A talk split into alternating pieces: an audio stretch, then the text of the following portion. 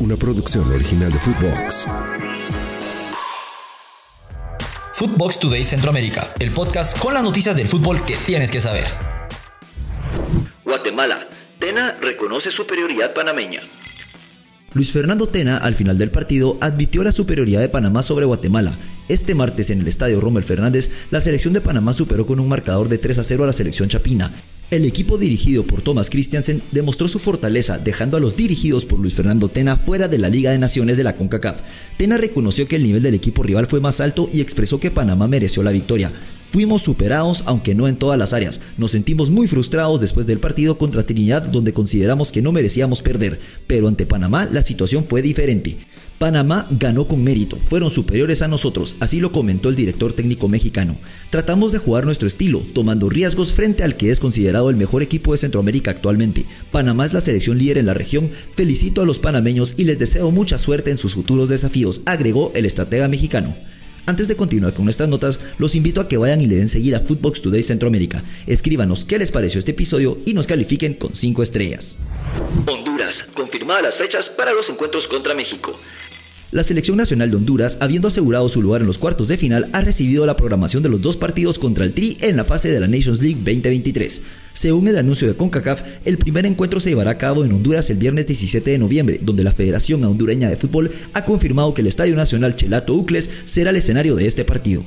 El partido de vuelta está programado para el martes 21 de noviembre. En este caso, aún no se ha anunciado oficialmente el estadio por parte de la Federación Mexicana de Fútbol. El equipo que obtenga el pase a la Copa América se determinará en tierras mexicanas, donde Honduras tiene un historial desfavorable en partidos internacionales, incluyendo eliminatorias, amistosos y la Copa de Oro. CONCACAF planea anunciar próximamente los horarios de los partidos para los ocho enfrentamientos de los cuartos de final de la Nations League de la CONCACAF. Panamá. Christiansen envía mensaje a Costa Rica. La selección de Panamá ha asegurado su lugar en la siguiente fase de la Liga de Naciones de la CONCACAF como líder de la fase de grupos. Esto significa que se enfrentará nuevamente a Costa Rica en la próxima etapa del torneo, un enfrentamiento que otorgará al ganador un boleto directo para la Copa América 2024 y un lugar en la Final Four. Esto agrega un elemento adicional de rivalidad entre los equipos panameños y costarricenses. El entrenador Thomas Christiansen comentó sobre el próximo enfrentamiento y destacó la necesidad de un rendimiento óptimo. Cada partido contra Costa Rica es un nuevo desafío. Ya hemos tenido varios enfrentamientos con ellos y necesitaremos dar lo mejor de nosotros si queremos ganar. No será nada sencillo, ya que Costa Rica vendrá con gran determinación y debemos estar preparados. Así lo dijo el entrenador.